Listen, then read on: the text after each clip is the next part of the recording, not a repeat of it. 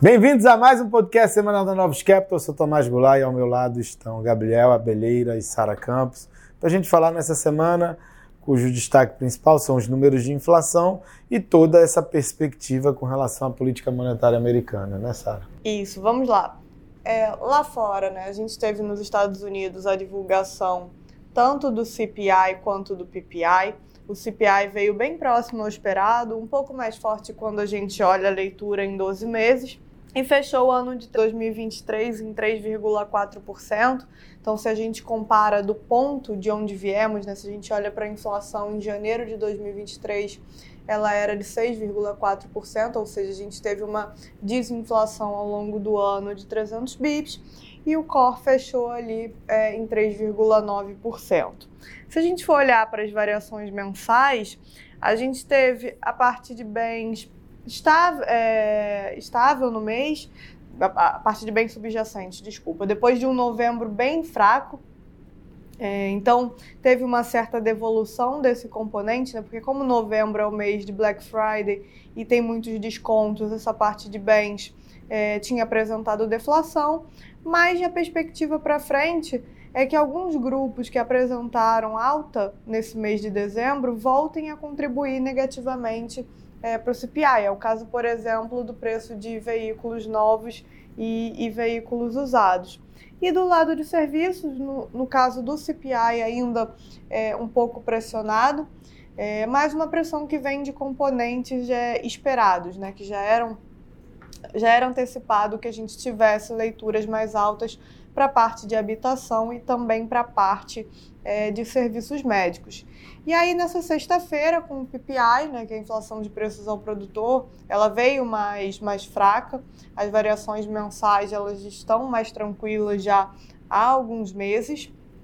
A gente teve, dentro do P P I, a parte de bens recuando e serviços praticamente estáveis. Foi já há três meses, né, que a gente tem É, o serviço, a parte de serviços apresentando estabilidade, e isso é importante, né? O P P I até ganhou mais relevância recentemente porque alguns itens é, desse, desse índice entram diretamente no P C I e, né, a gente está falando aqui de uma sopa de letrinhas, mas o P C I é a, a meta oficial do, do Fed. Então, para quem não sabe, né, o Fed ele adotou o, o Inflation Targeting lá em dois mil e doze e desde então ele fala que a meta de, é, que persegue é o dois por cento no P C I, mas antes disso, antes mesmo de adotar o Inflation Targeting de forma oficial, é, em relatórios ao Congresso lá em dois mil, o Fed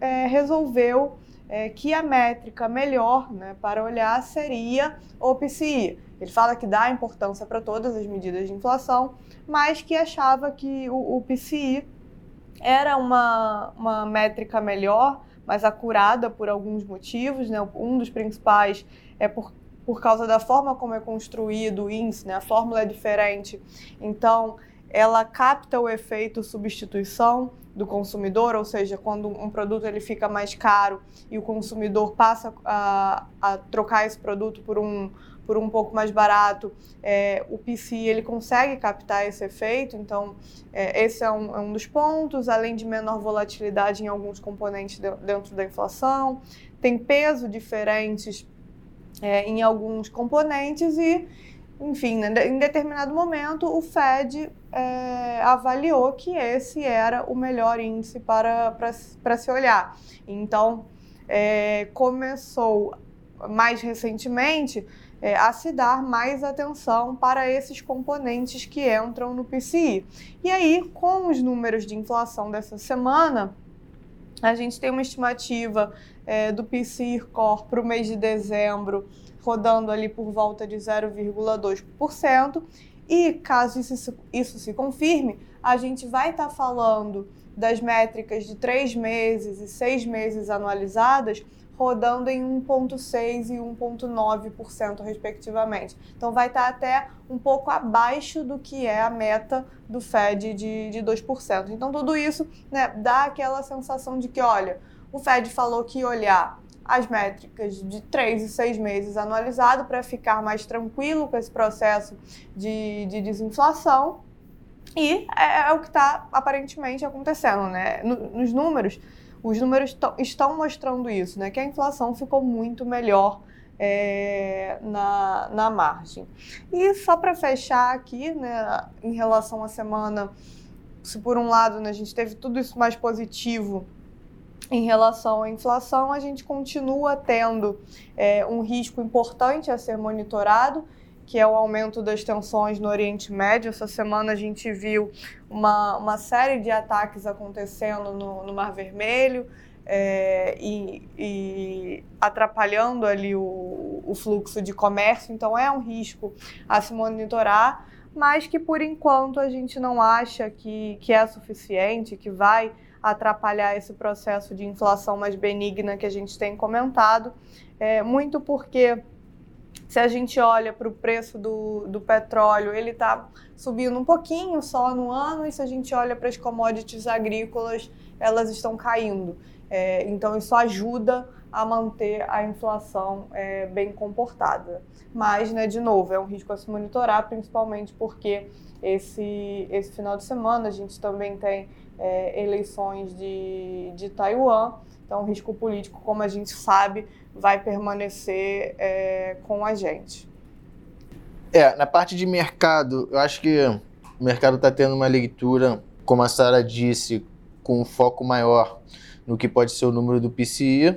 Então, a gente viu um fechamento de juros. Acho que o destaque é o fechamento de juros curtos nos Estados Unidos. Por exemplo, os juros de dois anos fechou a semana fechando vinte e cinco bips. Já a parte mais longa, a gente viu uma, um steepening da curva, né? A parte mais longa, trinta anos ficou parado, próximo da estabilidade, e dez anos fechou nove bips. Então a gente teve uma, uma inclinação, um jogo de inclinação da curva um pouco mais forte nessa semana, com o mercado vendo maior possibilidade de queda de juros para março, né? Acho que chegou a estar é, com noventa por cento de probabilidade de, de, de corte de juros para março, já de vinte e cinco bips, e começando a discutir até corte para cinquenta bips. É, não está fora de discussão nesse momento. Fora isso, parte de bolsa, é, o destaque Nasdaq e S and P. O Nasdaq subiu três por cento na semana, devolvendo a queda da semana passada, né? O S and P subiu um vírgula setenta e quatro. Os dois índices operam próxima estabilidade aí no ano, enquanto o resto dos índices globais não conseguiu ter é, tanta força quanto as bolsas americanas. Por exemplo, o nosso índice aqui, o Ibovespa, caiu na semana zero vírgula setenta, junto com também o, o índice de mercados emergentes, que caiu zero vírgula setenta. Na parte de, de... Vale falar também que começou semana de resultados nos Estados Unidos, né? Os primeiros, as primeiras empresas a reportar resultados sempre tem um número grande de bancos. A gente começou aí com o J P Morgan, o, o Merrill Lynch, BlackRock. Acho que a parte negativa veio para o Bank of America. E a parte... O índice chegou a cair, o índice de, de banco chegou a cair perto de um por cento.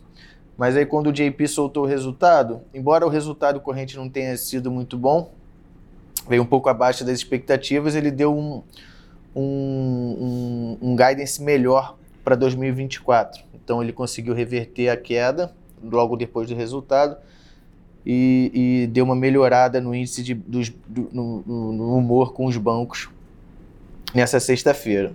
O X L F, que é o setor de, de bancos, fechou a semana caindo zero vírgula quarenta, mas chegou a cair mais aí durante a sexta, sexta-feira.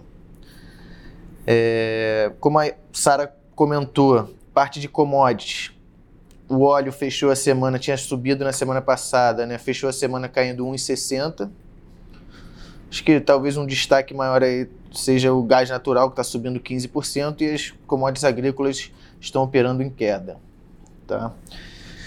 É isso. Nos juros Brasil, ficou bem próximo da estabilidade na semana, é bem pré, perto de zero mesmo, um fechando um bip, outro fechando dois bips, outro vértice, mas bem próximo da estabilidade. E moeda também ficou próximo da estabilidade, o D X Y ficou zerado na semana. Bom, e como o Gabriel falou, o caso do Brasil, a gente teve um fechamento de juros diferente do que aconteceu lá fora, né? O juro americano fechou bem, aqui na semana a gente não fechou, por duas razões principais, né? A razão principal é o I P C A. O I P C A veio em zero vírgula cinquenta e seis contra zero vírgula cinquenta esperado, com uma composição um pouco pior, porque a gente teve uma pressão ali dentro da parte de serviços subjacentes, que é uma coisa que é muito observada pelo Banco Central.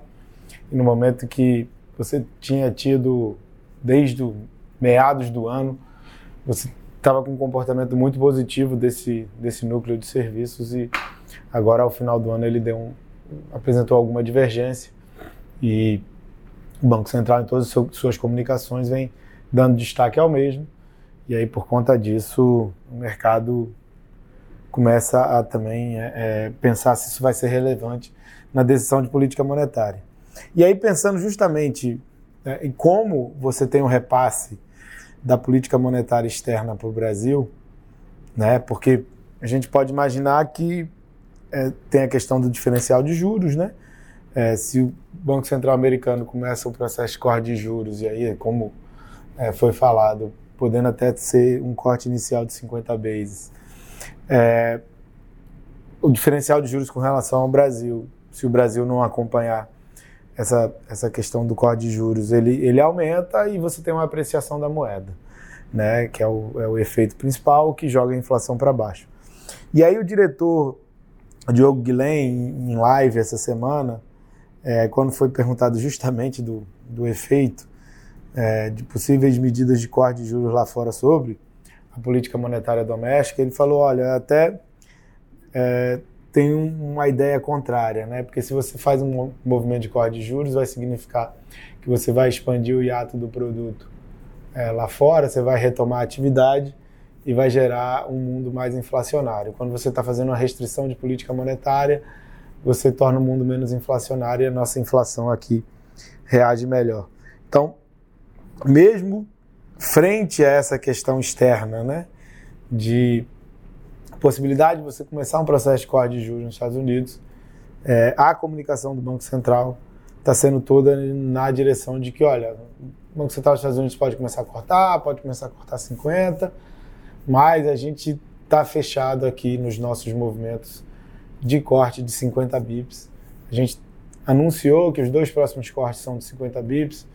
Se a gente tiver que chegar na próxima reunião e continuar anunciando que os próximos cortes vão ser na mesma velocidade, a gente vai. E a gente não gostaria de acelerar esse movimento é, para um movimento de setenta e cinco. Se for discutir alguma coisa adicional, que se discuta o orçamento total.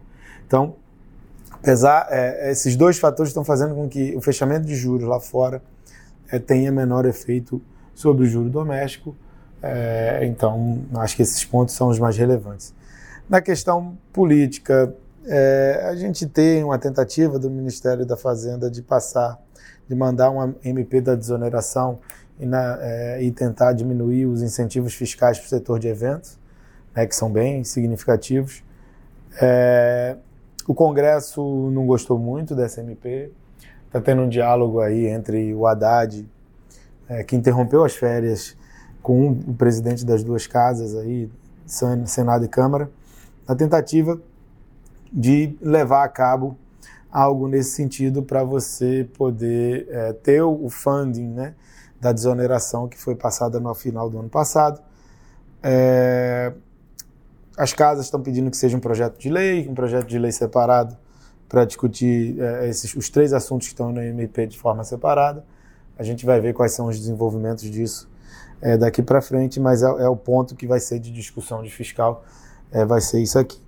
Na semana que vem a gente tem pesquisa mensal do comércio, pesquisa mensal de serviços aqui no Brasil e lá fora, Sara, a gente tem é, o Davos, né? E tem discurso de Banco Central, né? Isso, a gente tem o dado de varejo também, né? Que é sempre importante para a gente ver como está a situação do consumo, mas acho que um, um ponto de destaque com certeza vai ser o discurso do Waller. O Waller é uma pessoa dentro do Fed é, que há muito tempo vem falando é, do soft landing como cenário base e, e puxou essa discussão de se começar o, o corte de juros, não na ideia de fazer um ciclo, mas diminuir é, o nível ali de restrição em, em cima da atividade, já que a inflação ela está caindo. Então vai ser importante é, observar se ele...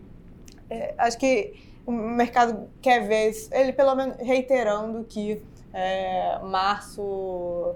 Março continua como base case para corte de juros do cenário. Junto dele. Do Powell, a pessoa mais importante do Fed hoje em dia. Sim, é, tem, tem sido o, o, cara, o cara que sinaliza ali dentro do comitê mudanças de, de política monetária. Então é isso, pessoal. Até semana que vem. Obrigada a todos e até a próxima. Valeu, pessoal.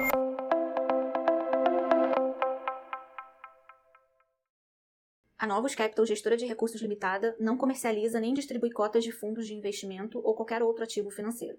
Este podcast não constitui uma oferta de serviço pela Novus e tem caráter meramente informativo. A Novus utiliza informações de fontes que acredita serem confiáveis, mas não se responsabiliza pela exatidão de quaisquer das informações assim obtidas e utilizadas neste podcast, as quais não foram independentemente verificadas. Estas informações podem estar desatualizadas ou sujeitas a opiniões divergentes. Este conteúdo não constitui uma opinião ou recomendação, legal ou de qualquer outra natureza, por parte da Novus, e não leva em consideração a situação particular de qualquer pessoa. A utilização das informações aqui contidas se dará exclusivamente por conta e risco de seu usuário. Antes de tomar qualquer decisão acerca de seus investimentos, a Novus recomenda ao interessado que consulte seu próprio consultor legal.